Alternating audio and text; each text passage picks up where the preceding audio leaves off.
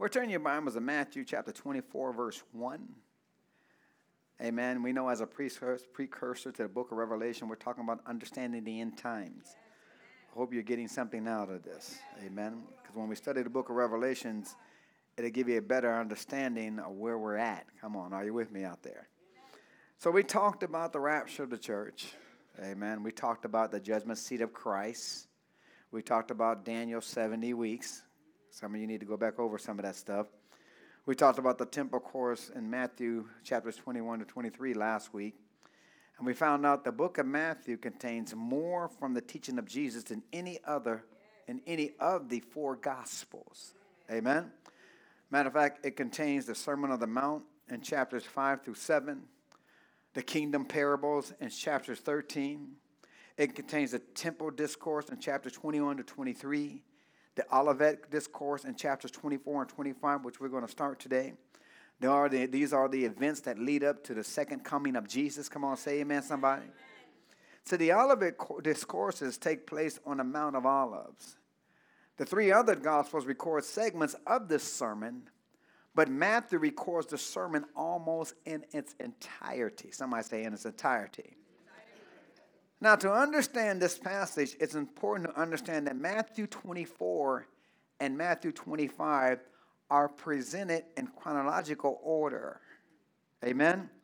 That a chapter separation was not necessary between the chapters 25 and 24.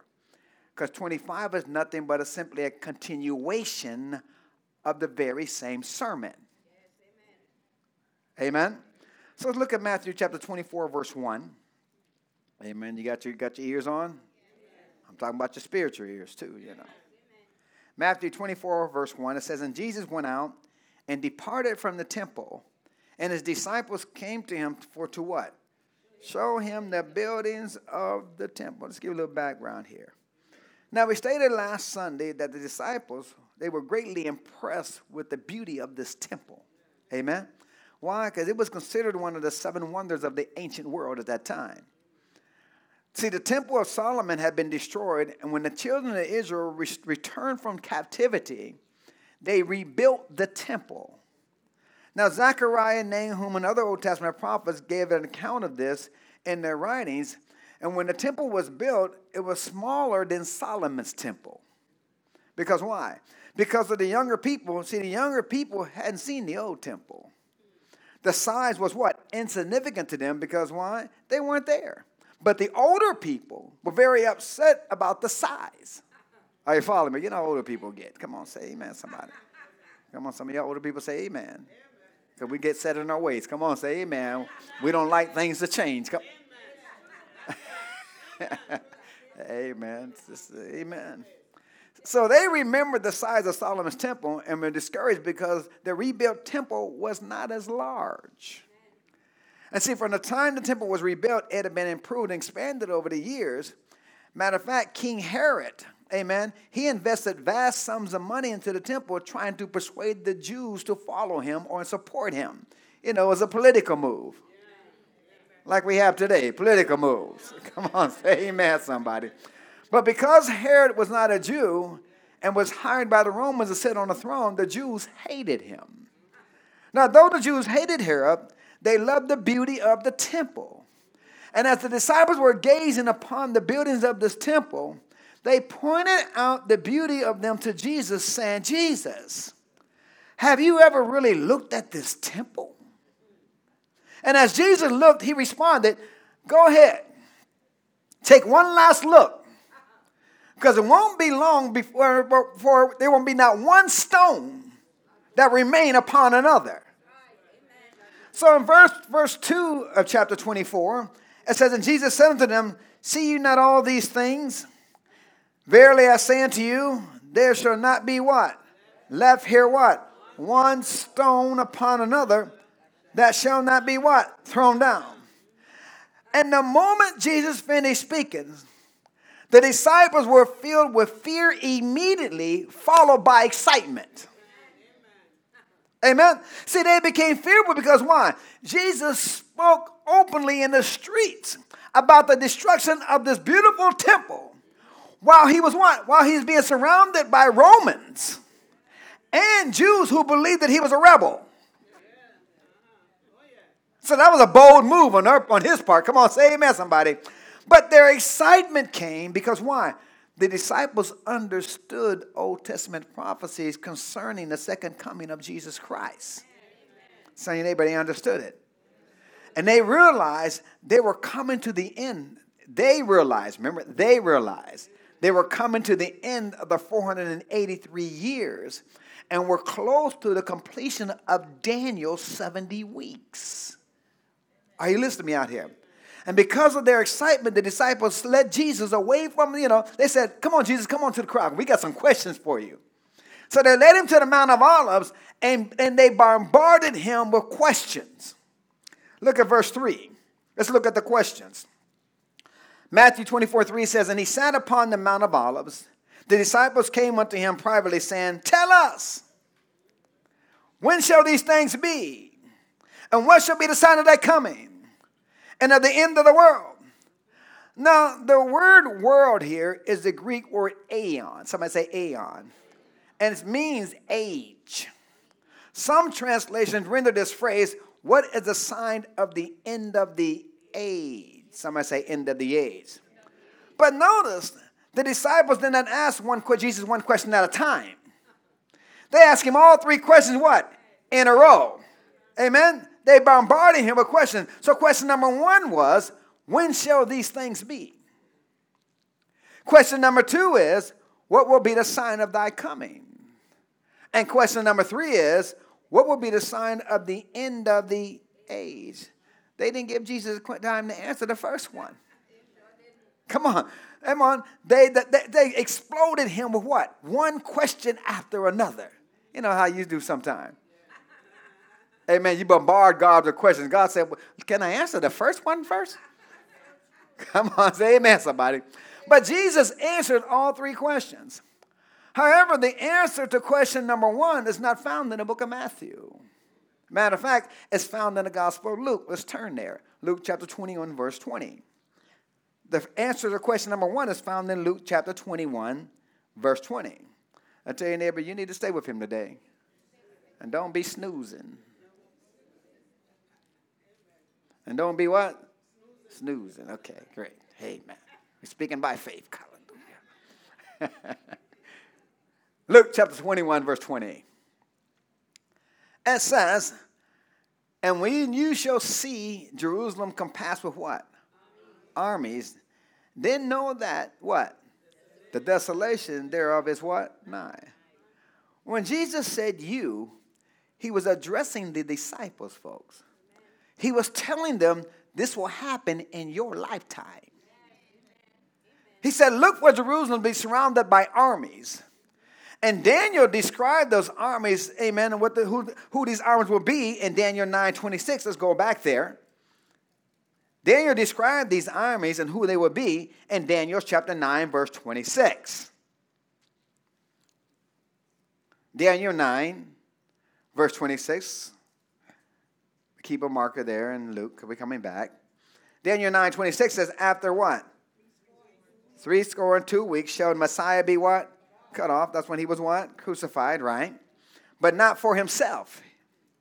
And the people of the what? Prince shall what? That shall come shall what? Destroy the what?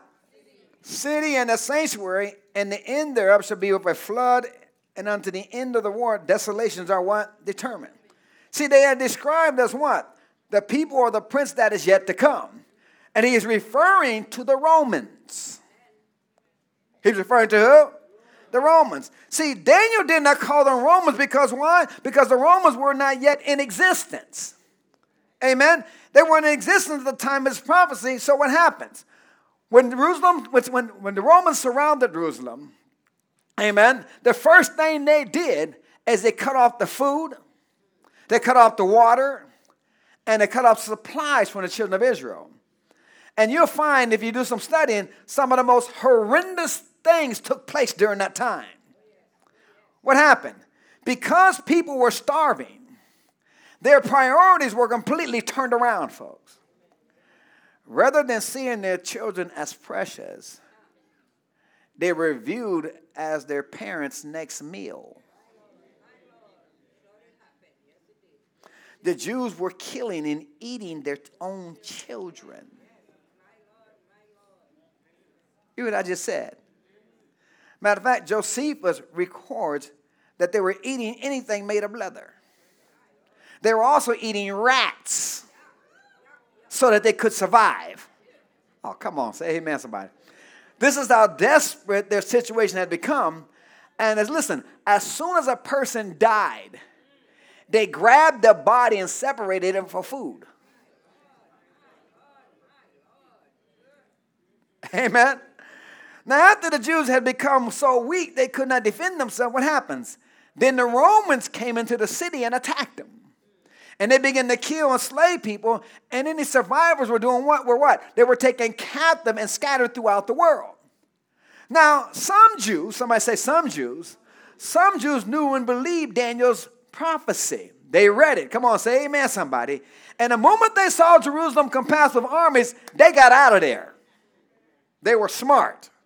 Amen.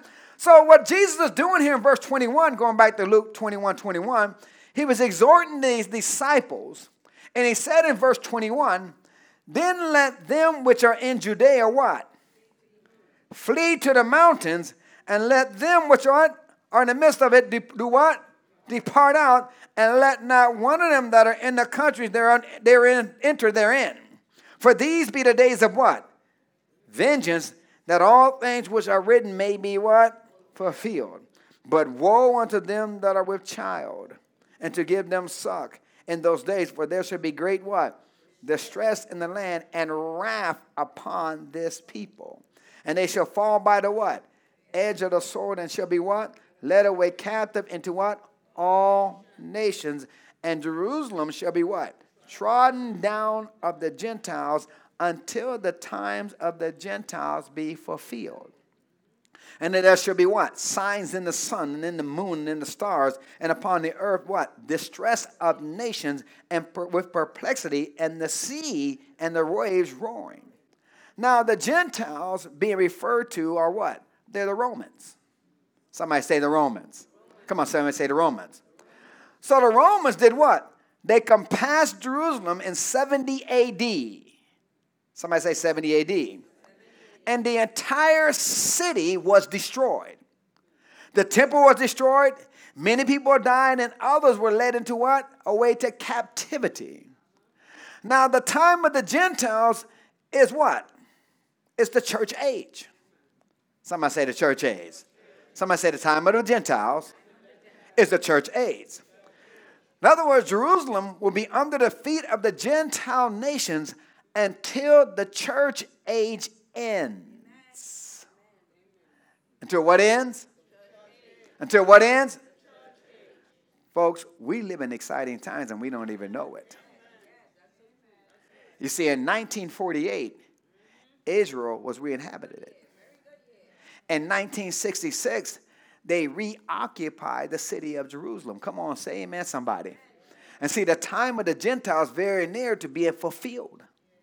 Let me say it again the time of the Gentiles is very near to being fulfilled in our time.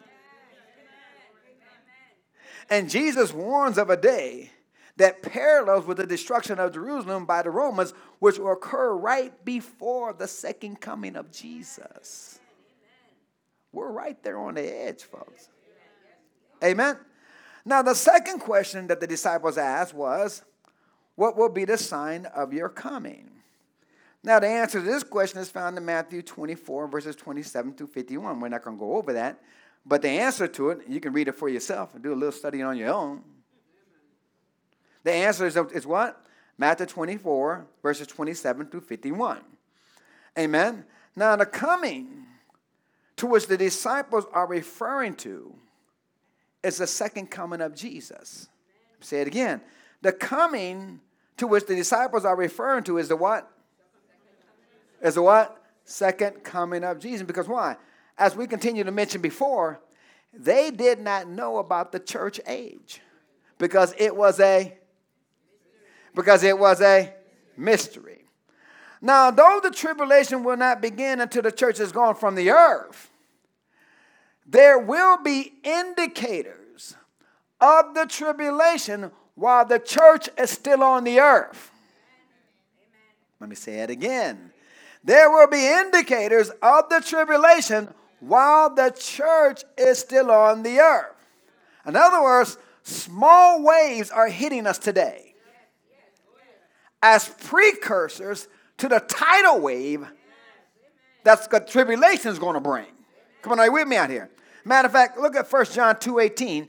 John indicated this would be the case here in 1 John chapter 2, verse 18. He said it was going to happen. 1 John chapter 2, verse 18. I have a lot of information to give you. I hope y'all ready for it. Amen. Because I have some Bible students in here. I got. And I got amen. Which one is it? First John 2:18. He said, Little children, it is the last time. And as you have heard, that Antichrist shall come. Even, even, even, are there what? Many Antichrists, whereby you know that it is the last time. Are you listening to me out here? Look at Second Thessalonians chapter 2, verse 7. In other words, we would know in our time, folks, that we're getting little tidal waves. We're getting just little waves of tribulation. And now some people confuse it with tribulation, but you ain't listen, you don't want to be here with tribulation. But we are getting little what? Waves of it until that tidal wave hit. But we won't be here, thank God, for that tidal wave. I should have got a bigger amen than that.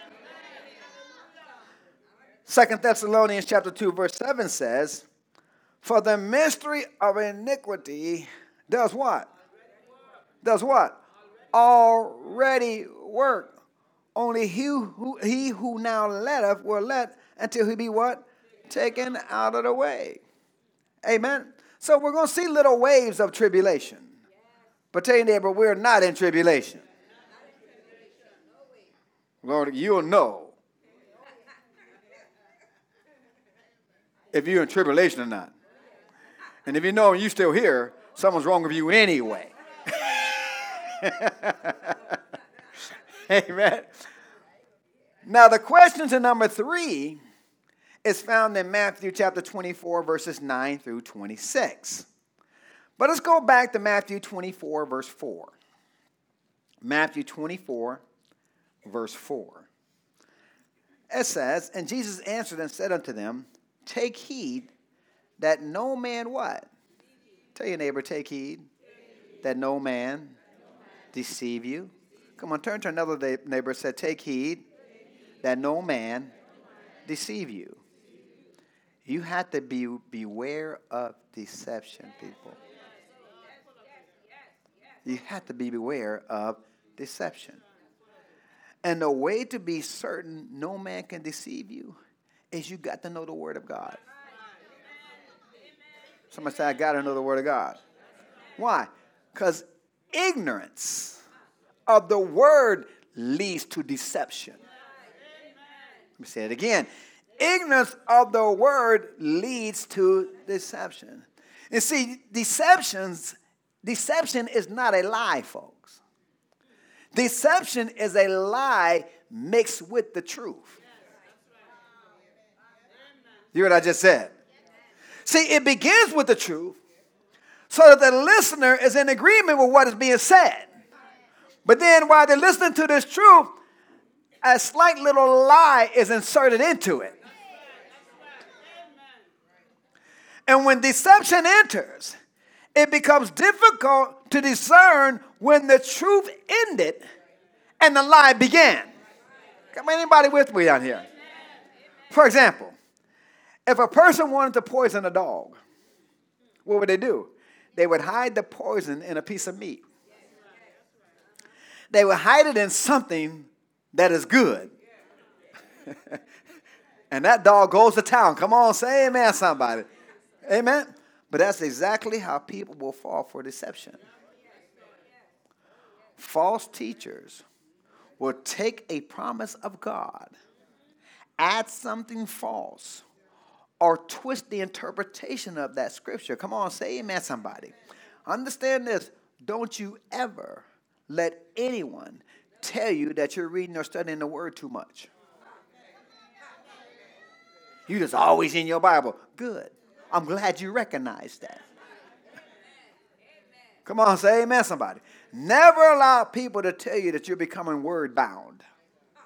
Why? Because you could never have too much of the word of God. Did you hear what I just said? You could never have what? Too much of the word of God. Matter of fact, I would get there's a large large percentage in this room are not getting enough word. Especially these young people that don't read the Bible. Amen? They're not getting enough word. So if you don't have enough word, guess what? Deception is right around the corner. Because, like I stated before, you know, to find a counterfeit bill, they don't study the counterfeit. they study the real thing. They make sure they study that real thing so when a counterfeit goes across their, their, their face or before their eyes, they can see it right off because why? They know the real thing so well. You have Christians don't even know the Bible themselves. And that's why they're getting deceived. Next thing you know, this Christian has been in, been in church all their life now. Next thing you know it, they're Muslim. How did you become a Muslim? Or they're a Rasta. How did you become a Rasta?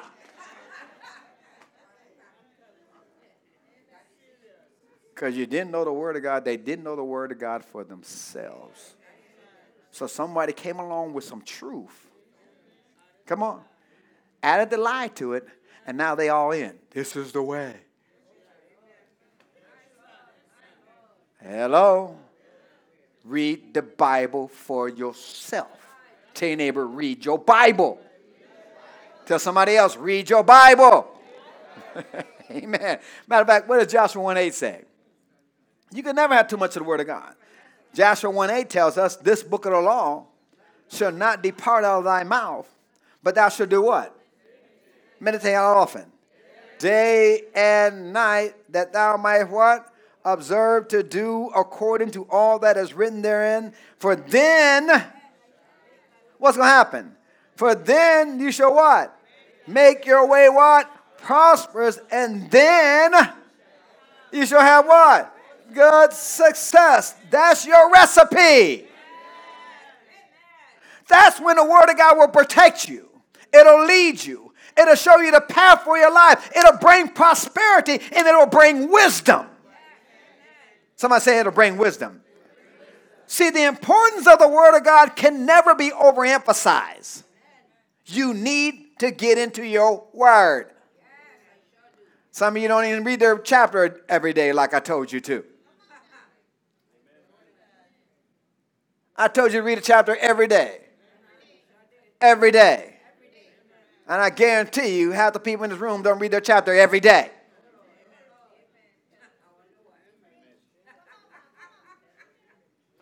But when problems hit, Pastor, I need counsel.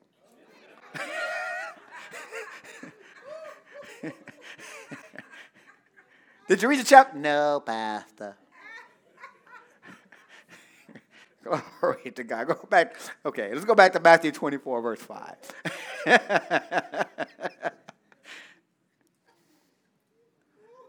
Half the answer that you need in your life is found in that chapter a day. Just read a chapter. Just it's simple. A chapter a day. That you read more. You read more junk than that. You read more junk on Facebook than a chapter a day. Instagram. Come on, say amen, somebody. Matthew 24, verse 5. It says, For many shall come in my name, saying, I am Christ, and shall what? Deceive many. Listen, we have many false Christs in the world today. They profess to be the anointed one. Now, others will come, he's saying here, amen, and they'll say, Jesus the Messiah, amen. He was for the past generations, but I'm the Messiah for your generation. I've been sent by God.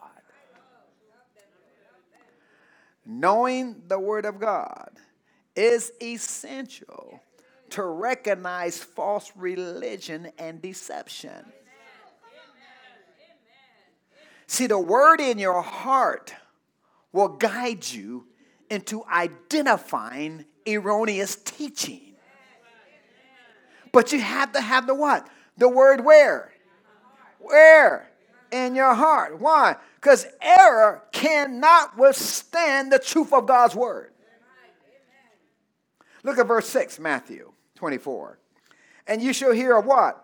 Wars and what? Rumors of wars. See that you be not what? See that you be not what? Trouble. For all these things must what? Come to pass, but the end is not yet. Are we seeing wars in the earth today? See, the wars we are seeing in the earth today are leading up to the greatest war that will ever come to pass, and that is the what? The war of Armageddon. This is leading up to that. Come on, say amen, somebody. But notice there are two types of wars here mentioned. You have wars, and you have what? Rumors of wars. Somebody say wars and rumors of wars.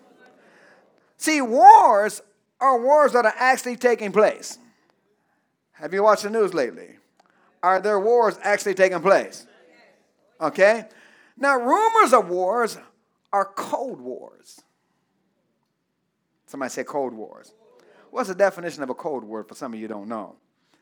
It's a state of political hostility between two countries characterized by threats, propaganda, and other measures short of open warfare. People are right now shaking up a cold war between the U.S. and the Soviet Union.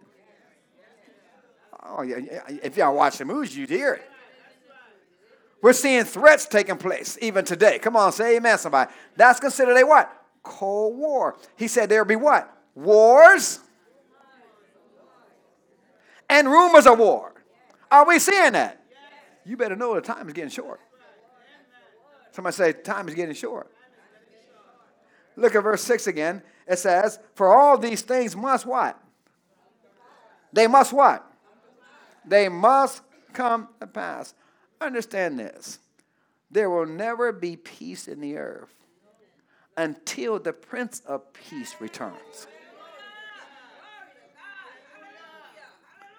And see, many become involved in efforts to bring peace into the earth, but we as Christians should not get caught up in those efforts. Come on, say amen, somebody. Instead, what are we to do? We are to be involved in spreading the gospel of Jesus Christ. And Jesus said, when you hear wars and rumors of wars, we're not to be disturbed. We are not to be disturbed because why? These things must come to pass. The United Nations will not bring peace to the world. now, though the mission sounds noble and good, they cannot bring world peace. Matter of fact, there's a scripture posted outside the United Nations that says they will beat their swords into plowshares and their spears into pruning hooks. But see, they didn't know that there are verses that precede that scripture.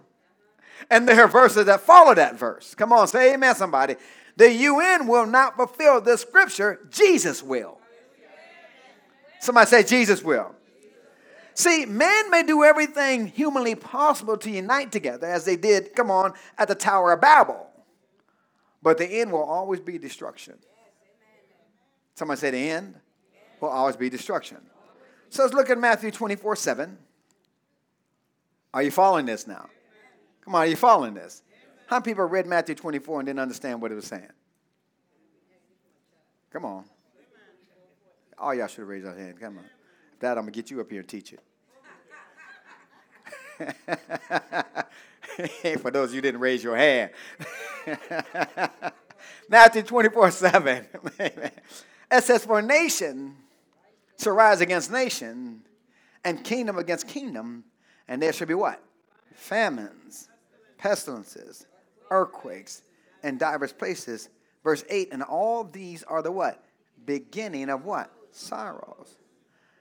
Understand when it says nations shall rise against nation and kingdom against kingdom, there's a difference between nations and kingdoms. The word nation here is the Greek word ethnos. Somebody say ethnos. And it means a race or ethnic group. Amen? In other words, one ethnic group or rise up against another ethnic group. Does this sound familiar to anybody in this room? Come on, we see the devil trying to incite race wars in the United States. That ain't nothing but a plot of the enemy, folks. Around the world, you have one ethnic group committing genocide, trying to wipe out another ethnic group. Are y'all with me out here? What's happening? Ethnic groups are warring against one another. Amen? And understand this, it's not a black and white issue or color issue. Are you following me out here? For example, Steve over there. Hi, Steve. He's just as much as my brother as Carrie. Oh, y'all didn't hear what I said. Why? Because we are brothers in Christ. Oh, come on, say amen, somebody. We are blood brothers through the blood of Jesus. Okay, with me. And I would treat him like any other brother in Christ. Why? Because our differences in skin color has nothing to do with we both bleed red. So Christians should not be getting up. Come on, say amen. Somebody talking about the white man did this or the black man did this. Come on, say amen. Somebody. Why? Because nothing can hold me back because I'm a child of God first. We both have the same daddy. and he's not a respecter of person. And especially not a respecter of color. Are you with me out here? Now, are wrongs taking place, and being taken place in here in the, in the world today? Yes. But that's just the devil trying to fulfill prophecy. that's all he's doing. Amen. Rising up one ethnic group against the other. Because I found since I've been in St. Thomas, come on, he come about shit, KK. Black people can be just as racist as white people.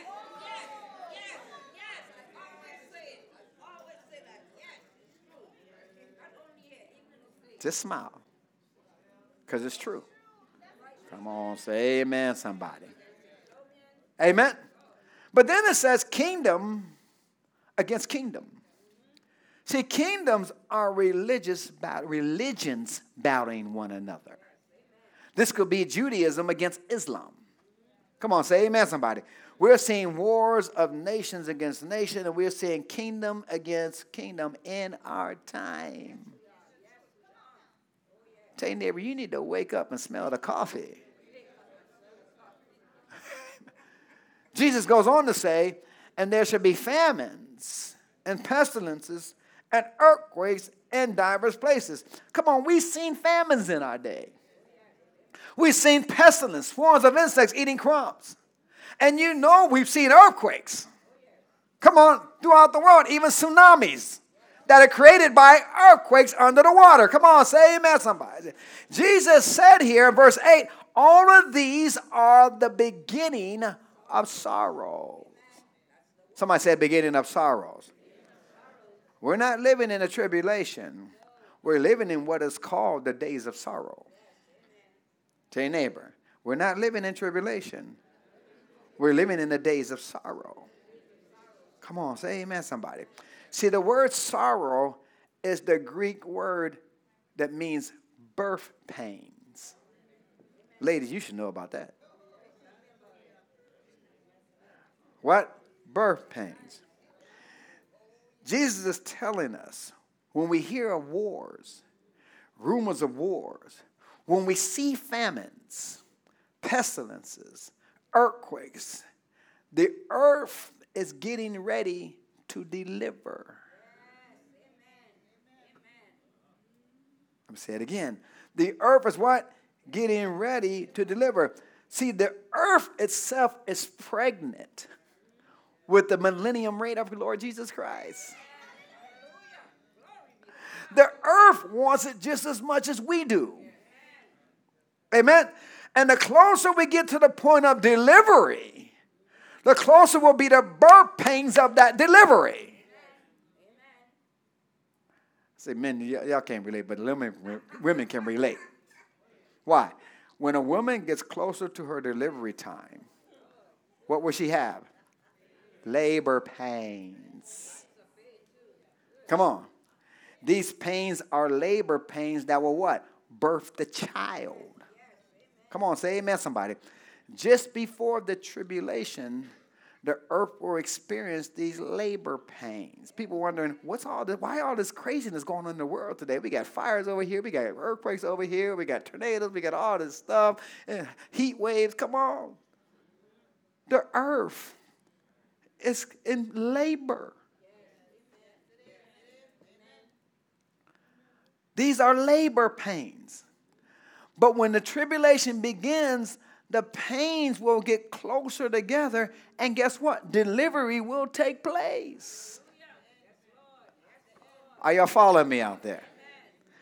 What happens? Jesus will come to the earth and he will what? He will rule. Look at Romans 8:20. Come now, you're understanding what I'm saying here. Romans chapter 8, verse 20.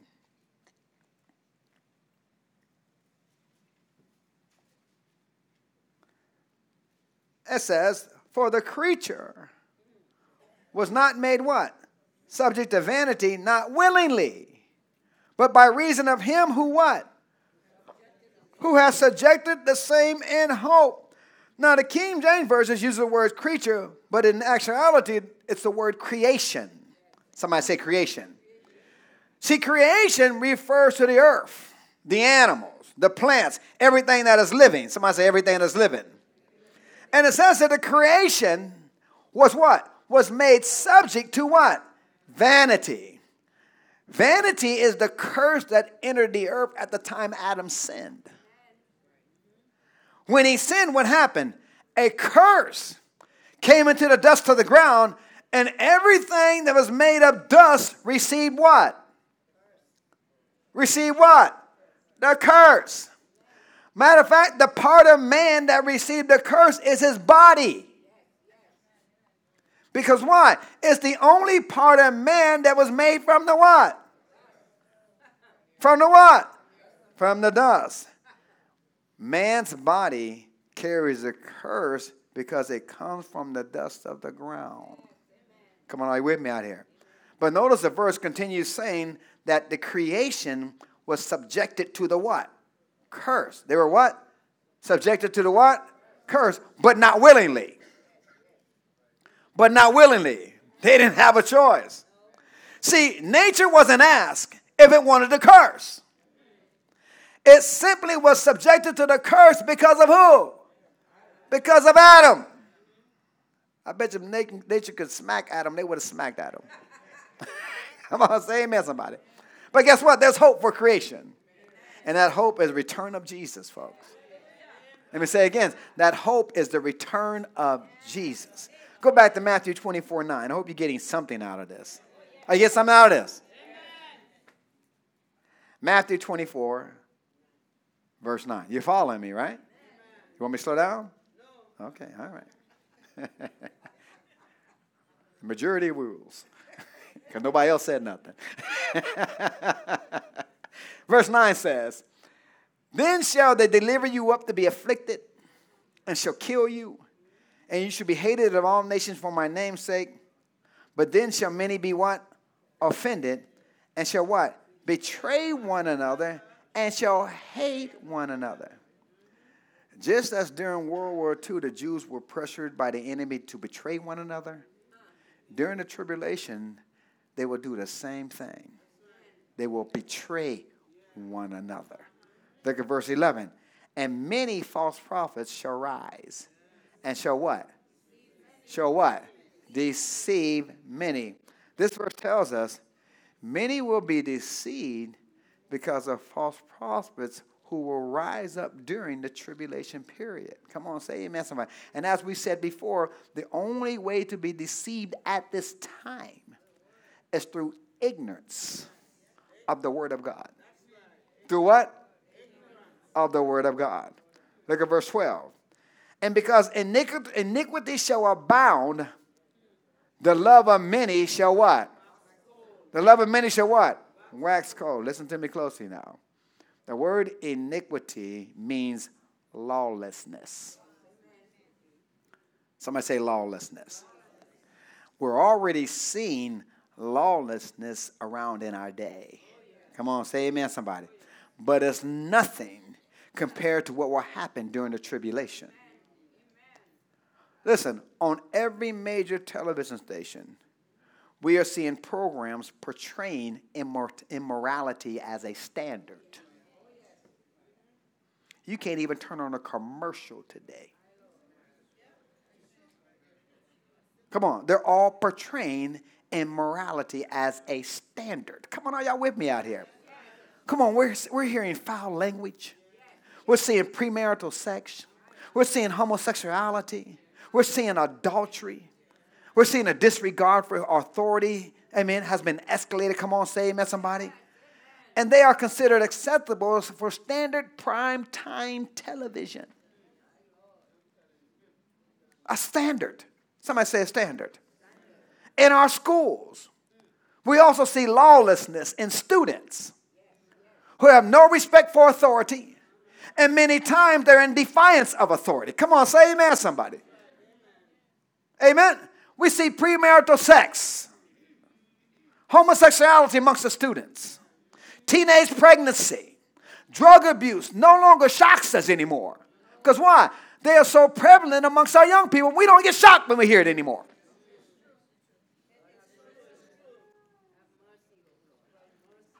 Lawlessness abounds, amen, but it'll reach a climax during the tribulation period. And during that time, multitudes will be in rebellion. Somebody say multitudes. Amen. And for the word love in verse 12, that word love is agape. Someone say agape.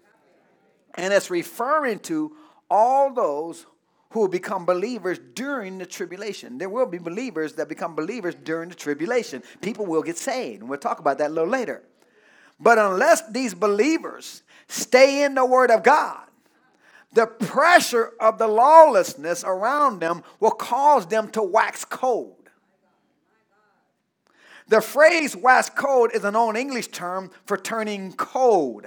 Somebody say turning cold. For example, think of a candle with melted wax. When you blow out the candle, what happens to the liquid wax? It gradually begins to harden. This is what the heart is, is being compared to in verse 12.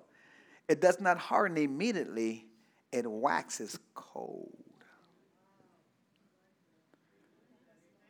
But you see that in Christians today, folks. Where they've gotten so close to the world, they cuss like the world, they dress like the world, they do everything like the world. Don't realize they're just melting down and they're hardening and they're waxing cold. Because why? Lawlessness is pressuring them to be just like everybody else. Okay, hallelujah. Look at verse 13. But he that shall endure to the end, the same shall be what? Saved. Now, the end Jesus is referring to is the end of tribulation. End of what? Tribulation. The only way Christians will endure to the end of tribulation is by knowing the Word of God. Now, this verse does not mean that unless a person endures to the end, he cannot be saved. See, the word saved here is, means it means spared. Somebody say spared. This verse is saying that the Christian who stands on the Word of God and to the end of tribulation will be spared to go into the millennium reign of Jesus Christ. There be what? Spared. Multiplied, multiplied millions will be born again during the tribulation period.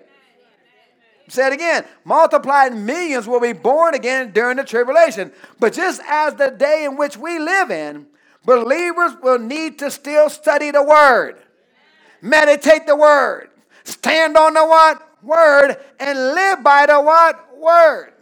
Why? The word is what will enable them to endure to the end of tribulation. It's only going to be the word that's going to sustain them, folks.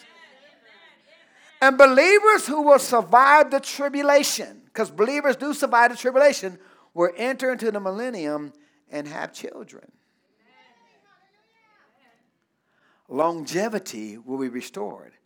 And people even will live even at the age of a thousand.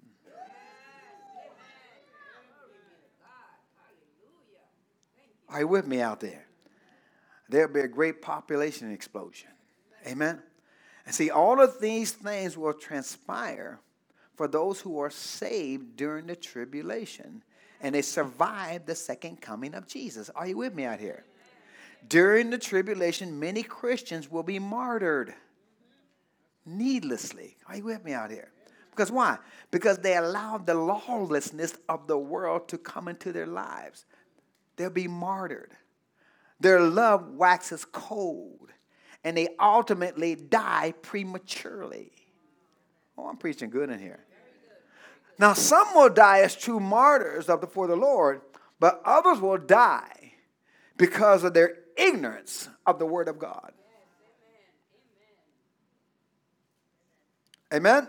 Look at verse 14, since y'all so excited about that. It says, And this gospel of the kingdom shall be preached in all the world for a witness unto what? All nations. And then shall the what? And come.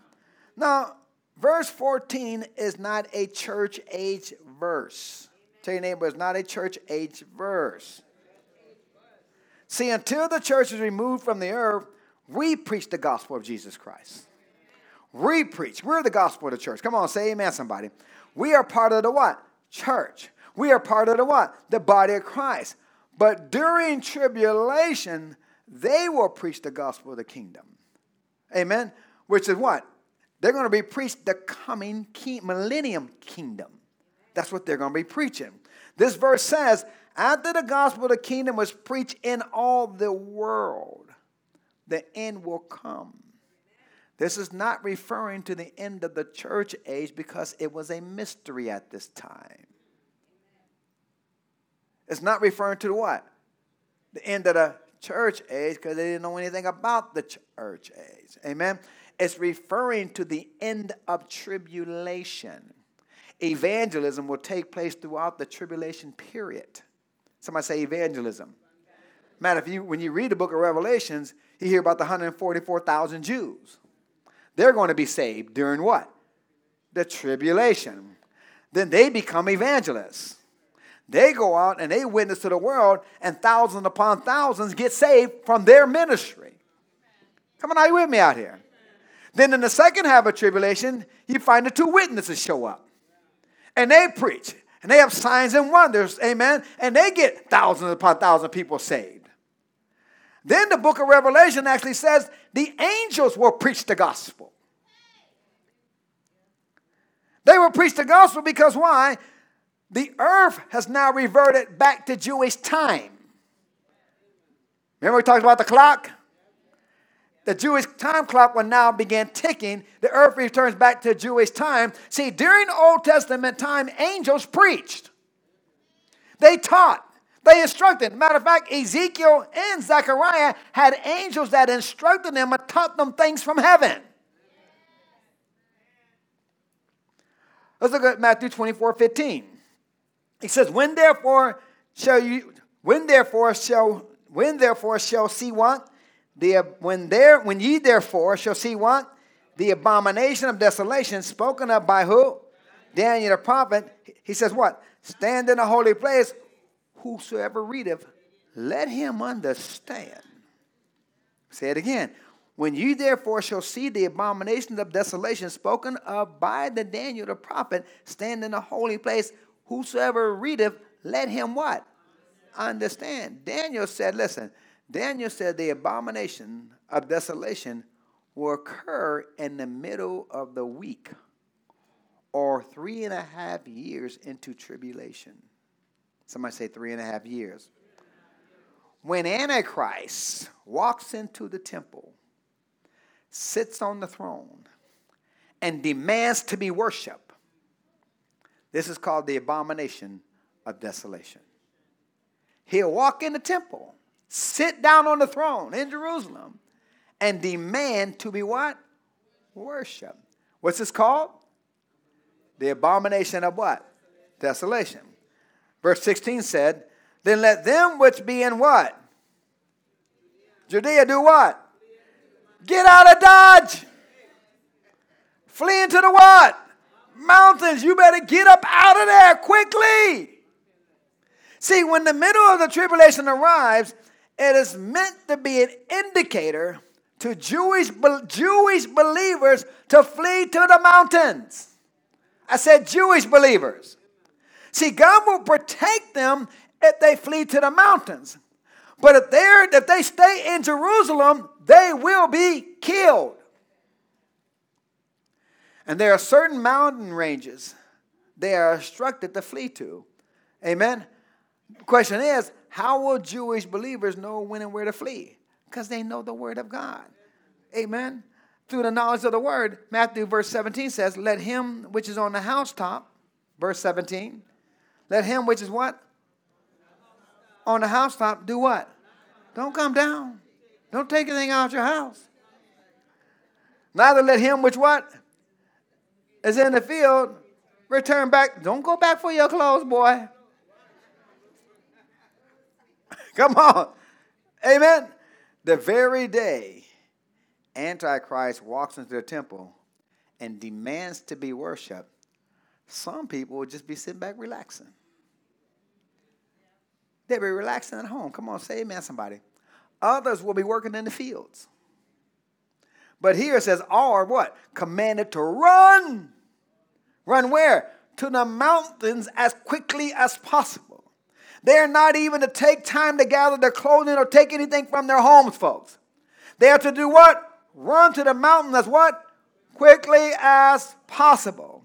Matter of fact, look at Daniel chapter 11, verse 41. Daniel names the mountain they are to flee to. Daniel 11, verse 41. See, if you're, a, if you're a study of the Word of God, you're loving what you're hearing.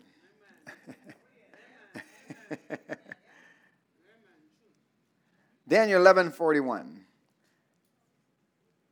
It says, He shall what? Enter also into the glorious land, and many countries shall be overthrown. But these shall what? Escape out of his hand, even Edom and Moab, the chief children of Ammon. See, Jewish believers are to run to the mountain ranges of Edom, Moab, and Ammon. These mountain ranges surround the Dead Sea right now. These are the same mountain ranges where Balaam, anybody remember that story of Balaam, where he prophesied? Amen. They're the same mountain ranges of three heathen nations, the Edom, Moab, and what? Ammon. God is going to turn cursing into blessing. The very mountains representing three nations that fought against Israel, God will turn to blessing for his people. Go back to Matthew 24 19. Matthew 24 19, where he says, And woe! Somebody say, Whoa. Say, Whoa again. Whenever you hear whoa, you better prick your ears up because when a whoa happens, you better listen. Amen. You see whoa, you better see what's behind that whoa. He says, Woe unto them that are with child, to them that give suck in those days. But pray you that your flight be not in the winter, neither on the Sabbath day. See, fleeing to the mountains will be difficult enough itself, especially if you're out of shape.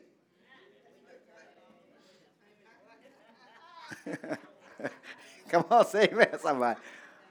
But being pregnant will be even more difficult. And if it happens during the winter, the mountains will be what? More difficult to travel. And if it happens in the Sabbath, it will also make more things more difficult to flee because why? All the shops will be closed. There'll be no place to buy provision on the way to the mountains. So it says in verse 21 For then shall be what? Great what? Tribulation, such as was not since the beginning of the world to this time, no, nor ever shall be. The second half of tribulation is called the Great Tribulation. Somebody said the Great Tribulation. It will be the worst time. Listen to me. It will be the worst time that ever existed in history. you don't want to be here. The reason the second half will be the worst time than the first half is because Satan will be cast out of heaven at that time. See, he will no longer be allowed to operate there. See, Satan is called the accuser of the brethren, folks. Just as he walked to God, walked into God's presence and accused Job, you ever read that before? He does the same thing with us today. He's the accuser of the brethren. Come on. But once he's finally thrown from heaven, he will no longer have access to heaven. And when he is thrown into the earth, he will realize his days are numbered and he will unleash all of his fury because he's mad. And when Antichrist walks in to take over the throne, he wants all men to realize he, Satan, is God. And his man Antichrist will be worshiped. And the minute Satan is cast from heaven, vials, woes, and killings, slaughter, and great upheavals of nature will start occurring everywhere. You hear what I just said? The minute he what? Is cast out of heaven. Antichrist will what? He will demand all worship to him. He want everybody to worship him. And then he'll demand all the Jews to be killed, especially the Jewish Christians. Are you following me out here? Now, those who know the Word of God, they're going to flee to the mountains and be protected by God. They're smart. Look at verse 22. And except these, those days be what? Shortened, there shall no what? Flesh be saved. But for the elect's sake, those days are what? Shall be what? Shortened. See, God will not allow to go past one, one a day beyond the three and a half years. Because why? because of the believers that are still in the earth.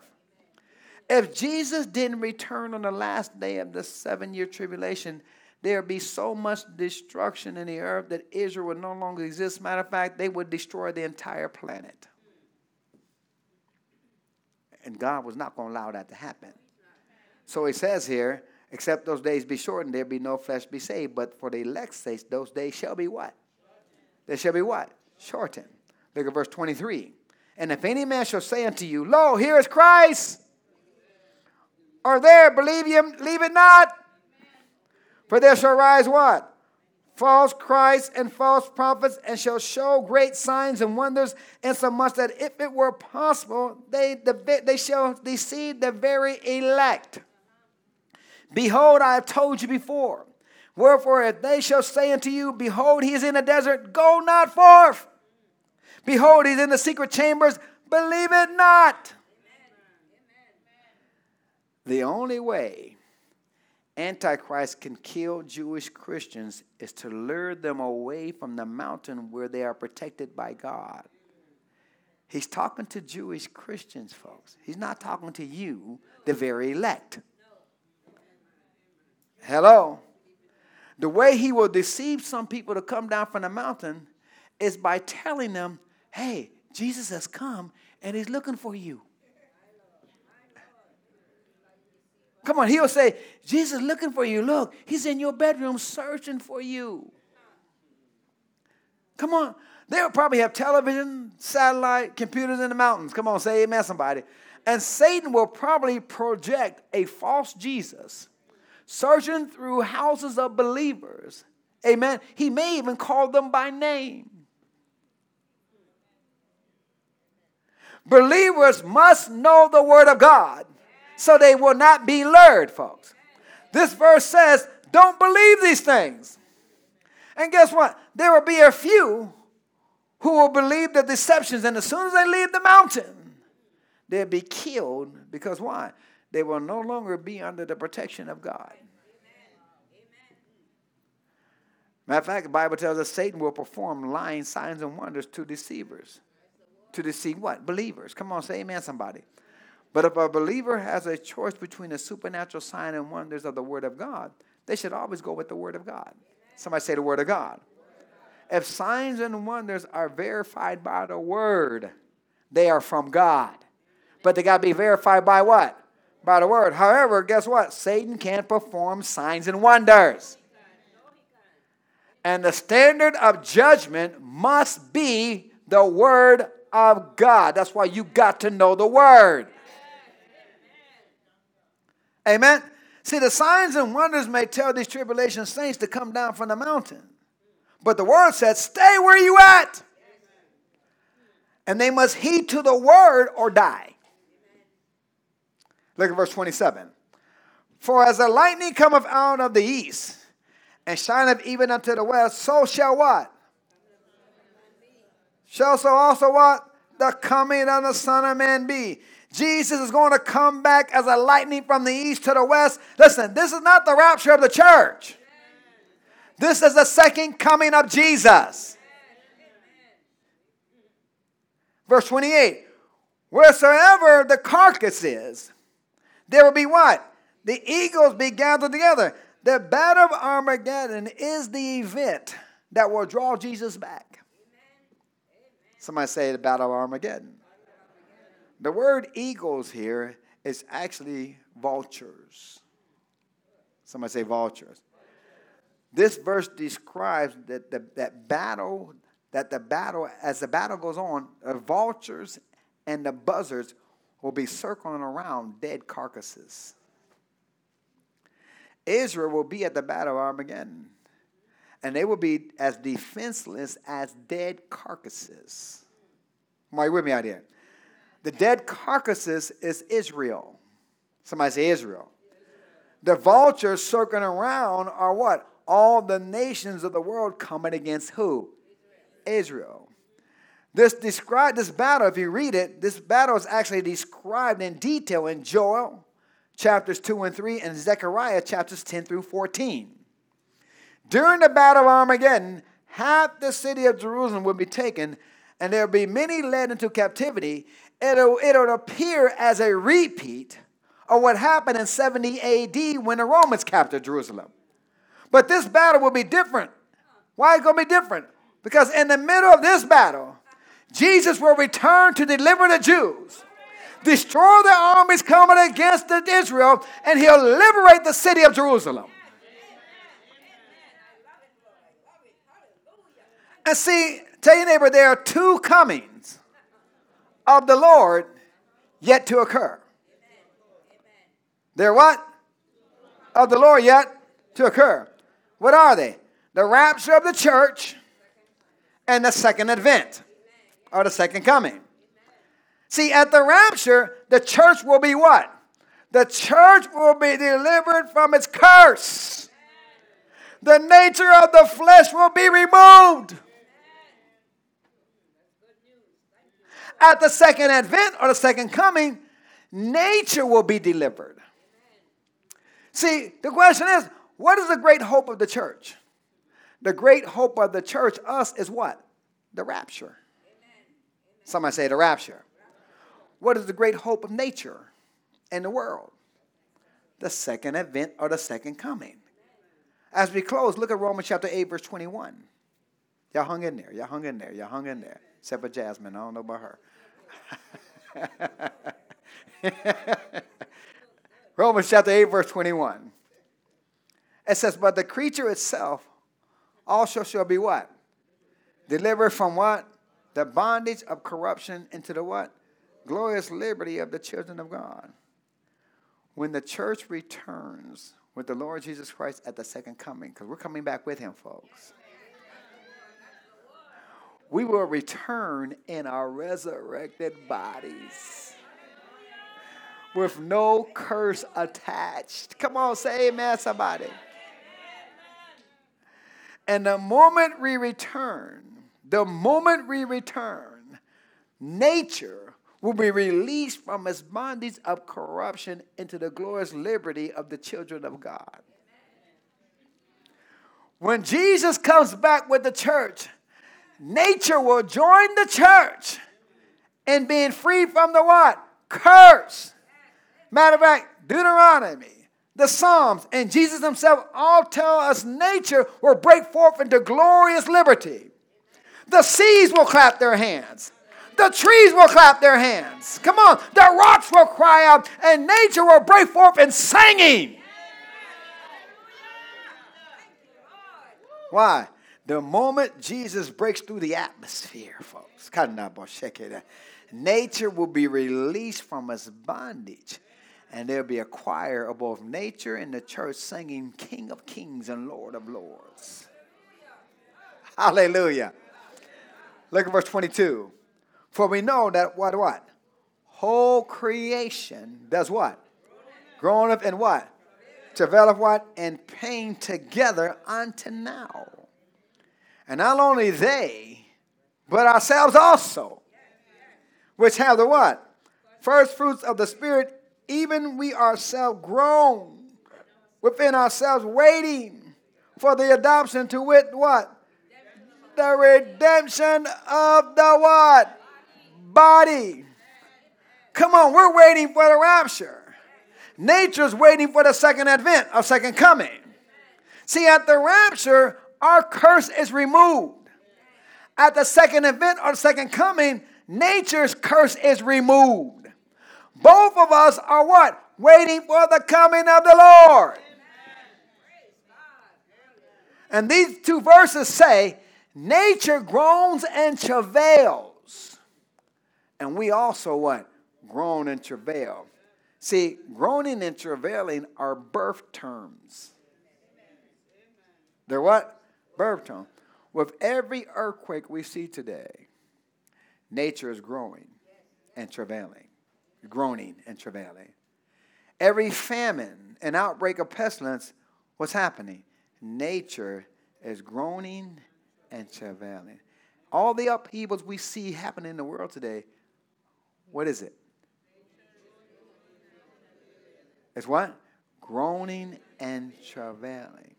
With every war and rumor of war, war, nature's what? Nature is having contractions, folks.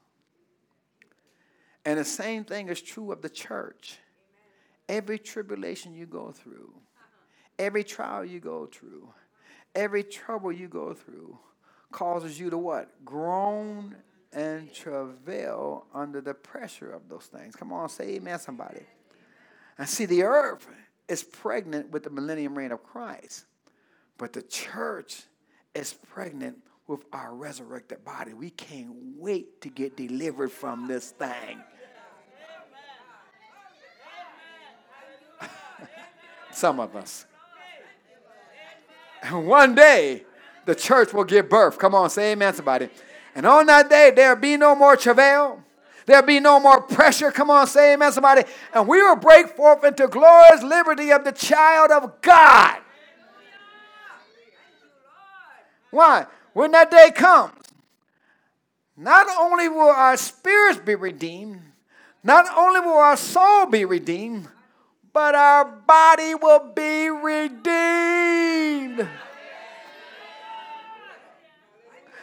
That's the hope we have. That's the future we have. But guess what? I no more skeeto. No diet plans, no exercise. Come on, say amen. Not worried about what you eat anymore. Somebody should be saying amen. You'll be slim and trim. I should have got a bigger amen than that. Hallelujah. Verse 27. Remember we read verse 27? He says, For as the lightning cometh out of the east and shineth even unto the west, so shall also what? The coming of Son of Man be. At the second advent, every eye will see him. Every tribe will see him. Every tongue will confess that Jesus is Lord. Come on, say amen, somebody. Believers will see him. Unbelievers will see him. Kings will see him. Peasants will see him every man, woman, or child on earth will see him because why? He will come back as lightning from the east to the west. Come on, say amen, somebody. And the lightning will not be like the natural lightning we see today. That lightning will be the glory of the Almighty God. Come on. It's the glory that Matthew mentioned in Matthew 17, 12, 17, 2 verse, 17 verse 2 says, when Moses and Elijah, when they, when they was when sitting there talking to him, it says, and he, and he was transfigured before them. And his face did shine as the sun, and his raiment was white as what? The light. Jesus will be clothed in the glory of God. In majesty, he will return to rule and reign forever. Somebody needs us to give God praise. Come on, give God glory. Come on, give God honor. Hallelujah. Come on, we have a glorious future. But understand the things you see happening in the earth, that's nothing but birth pains. He said these things are going to happen. Amen. And our, our time gets shorter. They're going to increase. They're going to what? Increase. That's why, as a believer, you better be full of the Word of God. Let me say it again. You better be full of the Word of God. And you cannot allow yourself to be in fear. Because fear activates the devil, while faith activates God. And he'll use these things that's happening in the world today to put you in fear and catch you off your guard and take you out. That's why he wrote these things so that you will not be troubled. Yeah. For you won't be what? Troubled when these things come to pass. You'd be surprised when you're in an airplane and you get turbulence, how, how people say, ah! Amen. Half people on the plane probably Christians. Ah! that don't move me because why? I'm going to the other side. I'm already covered in the blood when I get on the airplane. And they ought to be glad I'm on that airplane. Because I'm on that plane, everybody making it. Come on. I don't care how much up and down we go up and down. Come on, say amen, somebody. Because why? We're people of faith, folks. Amen. We're people of what? We're people of what? Come on, let's lift your hands and give God praise.